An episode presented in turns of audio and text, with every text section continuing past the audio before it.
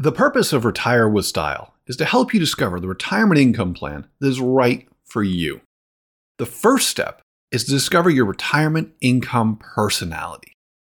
Start by going to risaprofile.com slash style and sign up to take the industry's first financial personality tool for retirement planning.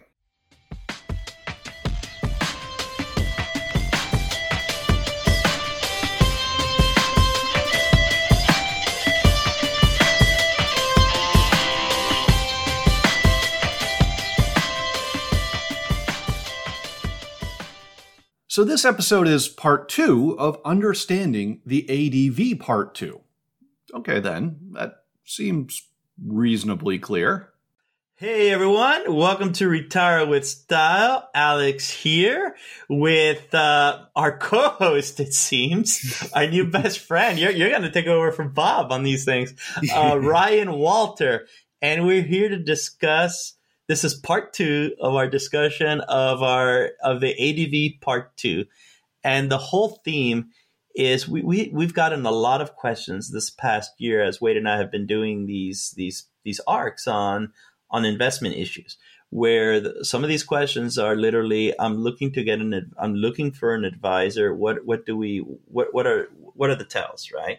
Or just questions saying I'm not going to use an advisor because I'm going to put myself at risk for you know some sort of impropriety.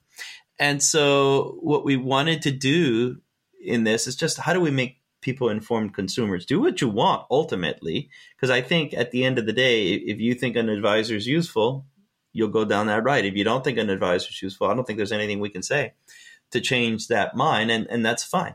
But i what i want to avoid is folks having misconceptions about what that relationship dynamic looks like from a logistical standpoint, not like you know my advisor's good he listens to me that that kind of that's important. As ryan pointed out in the first episode of this arc but it's really more the business of advice sort of what, what, you know let's get down to the brass tacks of what's actually being delivered and for what. And that's done in a document known as the adv and it came to light for me I, I had no idea i thought it was an acronym at this point. Adv is the first three letters for advisors you know, That's guilty it. as it charged. really is that simple. I had no idea. but uh, so there's 18 items in the ADV. We went we went down the first five, and we're taking our time with this. We don't want to go through it quickly because I, you know, it it really is important. So uh, we're about item six right now, which is performance based fees. Something that we talked about earlier is our ADV. We're doing McLean's ADV as you know, Wade and I are managing principals of McLean Asset Management. So, you know, we'll just go through ours as opposed to somebody random that, that we don't know. And we'll have the download in our show notes. So if you want to like read this while Ryan is going through it, I, I, think that would be a little better, although you can just listen to it just the same. All right. Cause there are no charts. It's just words, if you will. Uh, Ryan, take it away. We're by uh, performance based fees and side by side management. I don't even know what side by side management means. Nobody does. Oh, um, so, yeah, uh, like, the hell is that? yeah, but per, performance based fees and side by side management. The most more often than not, if you're a retail investor, you're just going to skip by this section uh, the Advisors Act, the uh, the set of laws that governs conduct in the investment advisor industry, prohibits the charging of performance based compensation, except for certain clients that meet certain uh, like monetary thresholds. yeah, usually you're not going to be able to pay performance based comp unless you have investments under the advisor's management in excess of 1.1 million, or you have a net worth in excess of 2.2 million. So, you know, it, it the performance based comp is kind of reserved for the top tier, high net worth uh, individual clients. Uh, certain entities um, are, are, eligible for performance based comp, but for the bulk of retail investors, you're not even eligible to participate in a performance based compensation arrangement. I personally am not eligible. Um, so yeah, for most part, we, for most people, we we skip by this section because it's not material. And as you can see for McLean, they don't charge performance based comp. Um, and I think 90 to 95% of firms out there don't charge. Yeah, th- this comes up indirectly sometimes when there's a prospect and Some of it is they're trying to be like smart. They're trying to be cute by half. And they, and the question is, oh, we'll pay you if like the results are there, if the performance is there, you know that kind of thing. And it's asked innocently enough, but the reality is, look, no advisor worth their salt will do something like that because the reality is markets are the markets. No one creates returns. I'm, I'm putting on my little bit of an investment hat on. You capture market returns, and there's inherent volatility where there will be downturns and, and the like, and you're actually paying for the holistic, you know, advice if you in which investments are included. But you get that question sometimes, like, oh, uh, you know, if, if, my performance is up, that's when I'm willing to pay the fees, and it, that tells more about the kind of relationship that you're ultimately going to engage with. And so, you know, we, we don't we don't even just walk. You know, if that's the case, it doesn't happen all the time, but you get you get people like that. And my response to them is, I get it, but that's not what an advisor does. And if an advisor agrees to that, to your point, it's not going to happen. But if an advisor does agree with that, that's not an advisor you probably want to be with, anyways. Uh, you know, not, that would not even me consider something like that. personally. Yeah, exactly. It's weird. It, it's not a fifth. Like you're you're like when my portfolio does well. Like you're you're you're lumping twenty to twenty five percent right off the top of that. You know, I, I don't want to sign up for anything like that. no, no, that no. that's. And- and- different people have different preferences. and maybe it's a vestige too from like how hedge funds charge you know I and so. maybe it it's that kind of thing that no one ever bothered to just get a, a, a pen and cross this out but you know whatever uh, types of clients now what's in parentheses in all of these that an advisor won't admit is ability to fog a mirror no i'm kidding like Yeah. advisor's like hey we're takers uh, you know we'll take anyone you know that kind of thing but now what what would you look for here in types of clients Yeah, I mean, obviously, you're going to get a general description of like categories of clients, people, institutions, trusts and estates. That's easy enough. What we're looking for in this section is what the minimums, uh, what minimums the, the firm applies, and whether I even like approach those minimums or whether I fit into that you know ideal client uh, that the firm is looking for. Uh, so um, McLean, they're looking for account sizes of a million. Um, or 500,000 for certain strategies. Um, you know, it, that, that maybe isn't a fit Yeah. for me if I have $250,000 in my investment accounts. Um, but you know, some firms may also make exceptions to that. They, they may set like an ideal client is somebody who has a million dollars, but we make exceptions. We may reduce that or waive that if, if we feel like Exactly. you're a good fit for the firm. And this goes back Um, to even the fee schedules. Remember, the fee schedules are done at the highest level, but always accommodations are made. So let's say Ryan comes to us, right? And he's a prospect and he comes to McLean and he only has $250,000 because, you know, law school, law school debt, he's starting his own practice, there's investments to be made for that, et cetera, right? Many advisors will be like, uh, well, Ryan, sure, he doesn't have the million dollars, but here's a guy that is in a law firm, a three person partnership. They're doing extremely well. He's starting to solidify himself and he's beginning to accumulate assets. There aren't many advisors that would say no to Ryan simply because it says on their ADV a million dollars and Ryan is at 250 and accumulated because you, just, you know, there's business decisions that are made around that. Ryan, any, any color to that?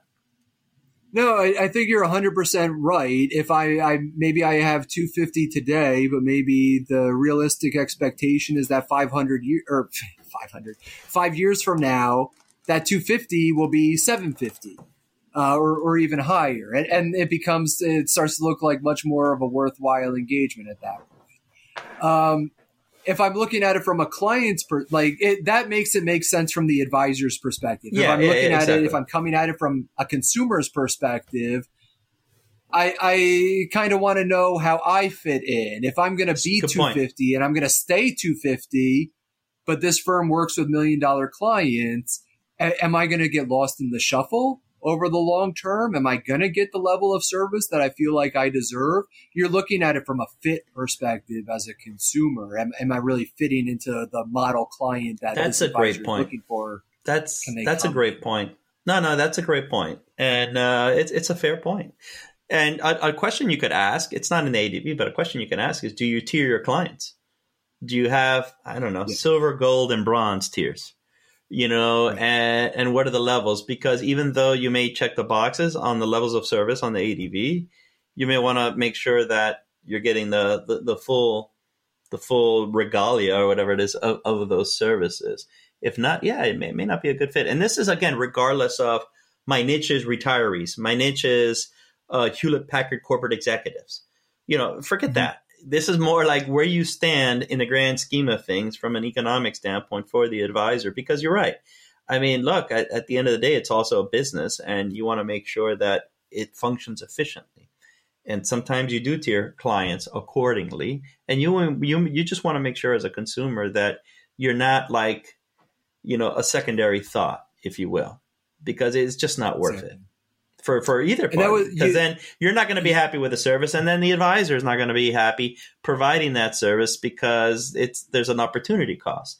Now again i may sound like i'm being very cold and calculating but again the purpose of this episode is specifically the business of advice and as you're as you're seeing an advisor what are the things you want to be looking at? So i'm being very uh just out there. No and it I, I think it's really important. Um, and you you used uh, some examples from earlier in the arc from the prior episodes, um, like the big big Wall Street name brand yeah. shops that offer investment advisory services.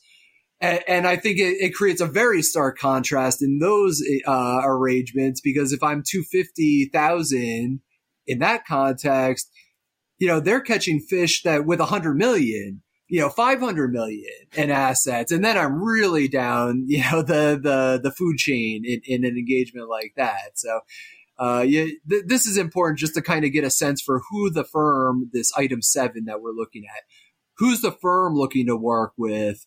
Uh, and are they going to make an exception for me to come in? And if they make an exception for me, does that mean I'm going to be kind of a second rate citizen among their, their citizenry of clients. No, it's it's a fair point, man. It's a, it's a fair point.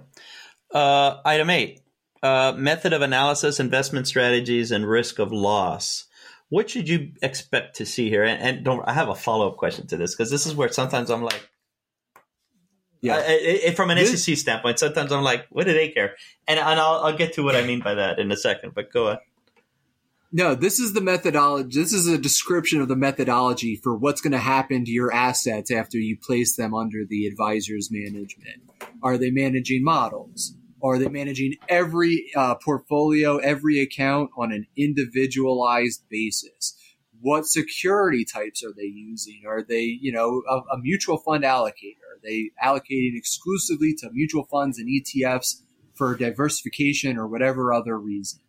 Are they are they recommending private placements, things that have much less liqu- liquidity than exchange traded products uh, that may have outsized uh, return potential, but might also lose everything? This is where those details are going to reside, and this is going to give you a sense for how much risk the advisor is willing to take on in pursuit of returns with your money.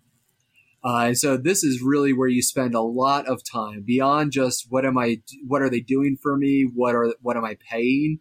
This is ha- like, how are they implementing that advice in my portfolio? And how much risk are they taking on in doing so?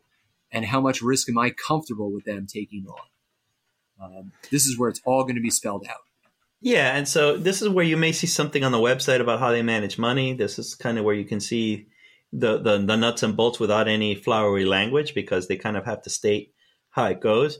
Now, this is where I have strong, uh, strong opinions because I think there's effective ways to manage money. I think there's ineffective ways to manage money. But regardless, if what I think is ineffective, it, it, doesn't really matter in the eyes of the SEC if it's stated clearly here. Like if someone, you know, as you know, we're not necessarily the active management firm. Uh, we did a whole arc on that with Bob and Wade, and so we're we're largely going to say here that we're passive investors, et cetera, et cetera. Whereas somebody that's active would say here they're active. That does not. That's just telling you that. But I, you, you can follow where I'm getting at. It's it's hard for somebody to know. Well, this is crazy. You know that kind of. Well, this is a stupid strategy. You know, or not. But that's not the point of this. The point of this is they're just writing down what it is they're doing. Is that a correct right. uh, statement here? That doesn't mean that's that it's credible. Right. Doesn't mean it's credible. It just means that they're they're writing it down. So just FYI, right? It, that that's hundred percent right. Yeah, you, you may have a firm that is is uber focused on um uh I don't know w- women owned businesses that that's their whole strategy is identifying and investing in maybe early stage female owned businesses and and that's great that's awesome and and you know do I value that as an investor maybe maybe not uh, but having it in black and white allows me to make that decision um, yeah. I mean, to, to, to make the to exaggerate, to make an example, I I base my investments on astrological signs. Yeah, you know, uh, I'm sure. I, I, I swear to God, I'm, I'm, sure there's some people that actually do that, and if they did that, it would have to be written here. You know, exactly. Doesn't mean you it's know? good or bad. I don't put a lot of value in yeah, it, that, but that's not the role but, right now. Uh, yeah, today's episode right. is not relative to the credibility of these strategies. It just says, although I will say this. I remember we were getting audited, and uh, I think it was during this part. Wade and I are, you know, being interviewed by the SEC, and, and they're asking us the ins and outs on our strategies. And part of me was like, "Why do you care?" I mean, we have it written down, and it's it's passive investing. This is, but he was like asking us, like, like from a credibility standpoint, and I thought, what do you care? You know what I mean? It's written down clearly. Let's move on, right? Am I, am I wrong in thinking that? Like, so, and, but, uh, and the reason I'm saying that because if somebody does write astrology down, I mean, can the SEC say, okay, that's fine and move on? Or will they say this is, this is a joke? well, I, I think astrology might be a, bit, a little bit of a stretch. They, All right, well, at what point are they allowed to say, no, you can't do this? Or can they? There's there's no you're not going to find right. like a black and white dividing line between this is acceptable basis for investment advice and this is not. Um, I tend to think as a somebody who's inclined to like a libertarian mindset yeah, on yeah, things. Yeah, yeah, yeah, I get you. I, I, get you. I, my my standpoint is that if they say this is their strategy and they're honest and upfront about it, even if it's based on nonsense, like you know, rolling yeah, dice yeah. Or, or reading yeah, chicken bones or whatever the case may be. But that works. If though. they put that it out, works. and be they, careful that. Works. Yeah, as long as they're not lying about it, yeah, I then, agree. You know, they they should be able to do that, and I can choose to hire them or not hire them based on no, how much I, credibility I put in. Again, I, I disagree. I mean, I'm, I I agree. I disagree with the validity of these things, but no, I agree. It's yeah. it's there to state it. If they're if they're truthful to it and they're following it the way they say it, you know, that's, right. that's not my place to say differently. Other than right. I'm not, I'm going to make a value a judgment on whether that works or doesn't work. Yeah. You know, it's not for I got me. You. That's all I could say. Okay, so that's where now that being the case, you may go on the SEC's like high cycle. yeah, well, high, high risk, sure. high cycle yeah. audit, but uh, yeah. yeah, there it is. Let's take a moment to let the audience know that this show is sponsored by Retirement Researcher. You can learn more about Retirement Researcher at retirementresearcher.com and subscribe to our newsletter where you'll receive weekly actionable information for your retirement planning benefit. Retirement Researcher is an online community devoted to helping you create the retirement income plan geared towards your goals. And so then you have your risk of loss statement that uh, what, what does that go into here? Is that the standard like all investments are, you know, risky, that kind of thing? every firm is required to say something to the effect of all investments come with risk, including the risk of loss. So just because okay. an investment advisor has that in their ADV, you know, every investment advisor has that wording in the ADV. But some strategies are going to be higher risk than others. And that's an important uh, distinction to draw for an investment advisor. If I have a super conservative strategy, and I also offer a super inve- uh, aggressive strategy. Kind of have to make that point clear to the reader that this one's going to be a little more conservative. This one's yeah. going to be a bit more aggressive. So if you want this strategy, you have to be willing to take on more risk. Yeah, I think um, that people born during the Aquarius uh, cycle take on more risk than the ones that were Libra. But I'm not, I'm not, I'm not 100 percent sure. No, no, that would be crazy, right? But all right, so then now this goes back item nine. To me, that's where again going with the big box retail advice. Even though you think, oh wow, look at these commercials and all of that, the reality is item nine, disciplinary information. That's where it gets crazy. Like I said, a firm a firm that's using an institutional custodian, and I'll say McLean just because we're talking about McLean. It there, there's no like small company. I'm, I'm not gonna say there's no. I don't want to talk in absolutes, but small company risk, that kind of thing, is not the concern because of the affiliation with the custodian. In fact, I'd venture to say it's the other way around because disciplinary actions for big bucks you know, institutional sort of BD broker dealers or whatever, it becomes a cost of doing business. They've got thousands and thousands of advisors, so they just embed in their budget that they're going to get taken to the woodshed every so often from the SEC, and they will just move on. To me, that's that's a bigger concern. And yes, I mean talking my book, absolutely. I am saying why it's better to be in an independent RIA than a than a institutional brokerage because all of this we have access to this or that. All that's BS. You know, the, the reality is, I that's I, I go to item nine, which is this disciplinary information, where it's like, my God, it's cost of doing business for these people to pay millions of dollars in fines. It's in their budget. Whereas for firms like us, it closes the doors. We're done. I, I, am, am I off on this? And feel free to disagree because you may have some clients that are these big store retailers that I'm kind of like taking the jab at effectively. No, I, I think you're right though. Like after you grow to a certain point and you have so many people outside of the main firm principals that you're relying on to fill different roles and perform certain functions, eventually the rules are so complex and some of the standards are kind of so vague and ambiguous that it's inevitable at some point you're going to trip up on something. It doesn't ma- mean that you're like the worst shop in the world or that you're untrustworthy. But yeah, you're right that eventually you expand so greatly and the rules are just so complex that something is going to give you an issue. We had we had the, a thing. We we had a we had, we had an office in New Hampshire and we actually I don't know how long ago. It's like 10 years ago maybe something like that and we it was an administrative failure. We literally forgot to register specifically in New Hampshire. Every year you kind of re-register, and we just I don't know somehow we we, we forgot to register in New Hampshire, and uh, we got a fine from New Hampshire for that, and it's fine.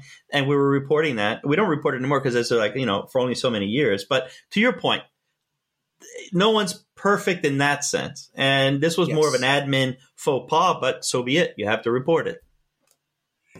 But the reporting is the important part, right? Because the reporting isn't going to just say we were fined by the SEC or we were fined by the no, state no. of New Hampshire. It, it's going to give at least base level details of what the allegations or, or substance of that fine was. Uh, and if I see that and I say, oh, they forgot to register in New Hampshire, is that as bad as you know one of our principals went to jail because they stole half a million dollars from a client? No, obviously and, and so that allows me to assess like how how crucial is this disclosure really to my evaluation of this firm? Sometimes it's going to be super important and it's going to cause you just to walk away immediately. Sometimes you'll be able to look at it and, and just reach a conclusion on your own. You know they used misleading marketing language. I didn't even see the marketing piece that they were talking about so i don't really care about that. But you know if, if there aren't enough details in this item 9 to make uh, reach a conclusion like that, then just ask further questions. But the disclosure now, in this what, section is going to be helpful in reaching. What happens if you're like? What happens if you are with a, a large broker dealer? Let's say like a Morgan Stanley or whatever. And I'm not picking on them. I'm just again, it's I can identify with them. How does their item nine look? Because if you do have, I don't know, twenty thousand advisors in a normal distribution, not all of them are going to be stand up people. And so yeah item nine, uh, do, do, they? Because you have to give an ADV to every prospect that you, that's going to become a client. Is, is there item nine like a thousand pages? I mean, what? How do they do this? So it's complicated. Is that is the unfortunate answer for a firm like Morgan Stanley? This item nine in the ADV Part Two A only speaks to uh, issues involving the firm itself or the firm's management persons, like the people who are in charge of. Oh, like the C level guys. Yeah. So or if I'm an everyday employee of the firm and I did something that caused the firm to get fined, it's probably not making its way or that caused me to get fined through the firm. That's not going to make its way into this item nine. If I have an ADV Part 2B, the brochure supplement, that biography we talked about in the last episode, I Mm, think it Yeah, was, yeah, yeah. It might show up there. It might show up on what's called my Form U4, which is my filing document that I file as a representative of a firm to get registered. Yeah, but you're, you're to- making it not you yourself, but now, okay, I'm a client, I'm a consumer. This stuff is like kryptonite to me. places. And now you want me to look at all these places? Come on. Uh, so if you, Brian, are working for Morgan Stanley, and let's say you did something. Uh, if you hand me the ADV of Morgan Stanley, it's not going to come up that you did something, is what you're saying. And then if you give Not me the 2A. one that's yeah, and if you give me your bio one, you're saying it may or may not. It depends on whether it meets the reporting criteria. Okay, if it So meets the there- reporting crisis, you have to. Yes. Okay, all right. I'm, I'm assuming if it didn't meet the reporting crisis, it, it, it, it- uh, criteria, it wasn't that big of a deal. Uh, in the standpoint of the people who set those reporting criteria. Okay, yeah, fine. that's right. Look at that answer, buddy. You're like an attorney. I am a lawyer. I've been doing this for a while. All right, all right. So that's disciplinary information. I would read it, and and I don't think there's anything wrong. Sometimes you don't want to ask the advisor something because you may feel uncomfortable asking a question, you know, because it, it, it may come across as oh, I'm being a little untoward. But I don't think I, think it's fair game to just say, hey, have there been any disciplinary actions? Because not all disciplinary actions are nefarious in nature. Some of them are just like I said. Ours was an administrative oversight, frankly, and two months later we fixed it. You know that that kind of thing.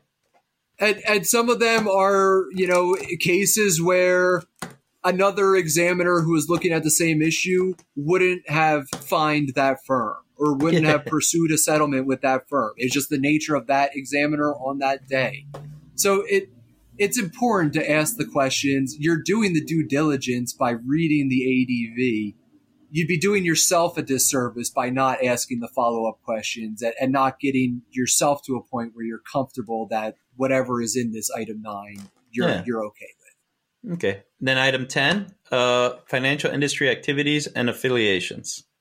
this is where a lot of conflicts are going to be disclosed if i'm an advisor and i get compensated because i have an affiliated broker dealer and i make a lot of referrals to that, bro- that broker dealer or i have affiliated insurance agents or other investment advisors other yeah firms that i have referral relationships with that i get compensated for most of those disclosures are going to be set forth here and so this is one of the more important uh, disclosures in terms of not just what's going on under the McLean RIA investment advisor umbrella, but who are the other uh, firms in the McLean or under the McLean roof in the McLean family of companies, Yeah, yeah, uh, and and what conflicts are there going to be when I'm being handed off between potentially the, these multiple Yeah, and- entities or multiple agents. And so with McLean, since we're talking about them, there's a few affiliations that are kind of business. Now, Wade and I, again, I said it, are managing principals of McLean Asset Management. We are also managing principals of Retirement Researcher, which is an uh, an educational based RIA. It's non. We don't take assets to manage, but it's it's education driven. So sometimes, as I said in the previous episode, we run the balance of are we providing education or are we now into the advice territory? Per Ryan's recommendation, we just were conservative and said let's just make it an RIA. Okay. Uh, we have then the RISA, which is its own company as well. It's not an RIA, but it's a software company, right? And so technically there's a conflict because if McLean, if somebody's not going to be a client and we say, well, you know, because they're do it yourselfers and we say you may want to consider retirement researcher where you can learn all this stuff.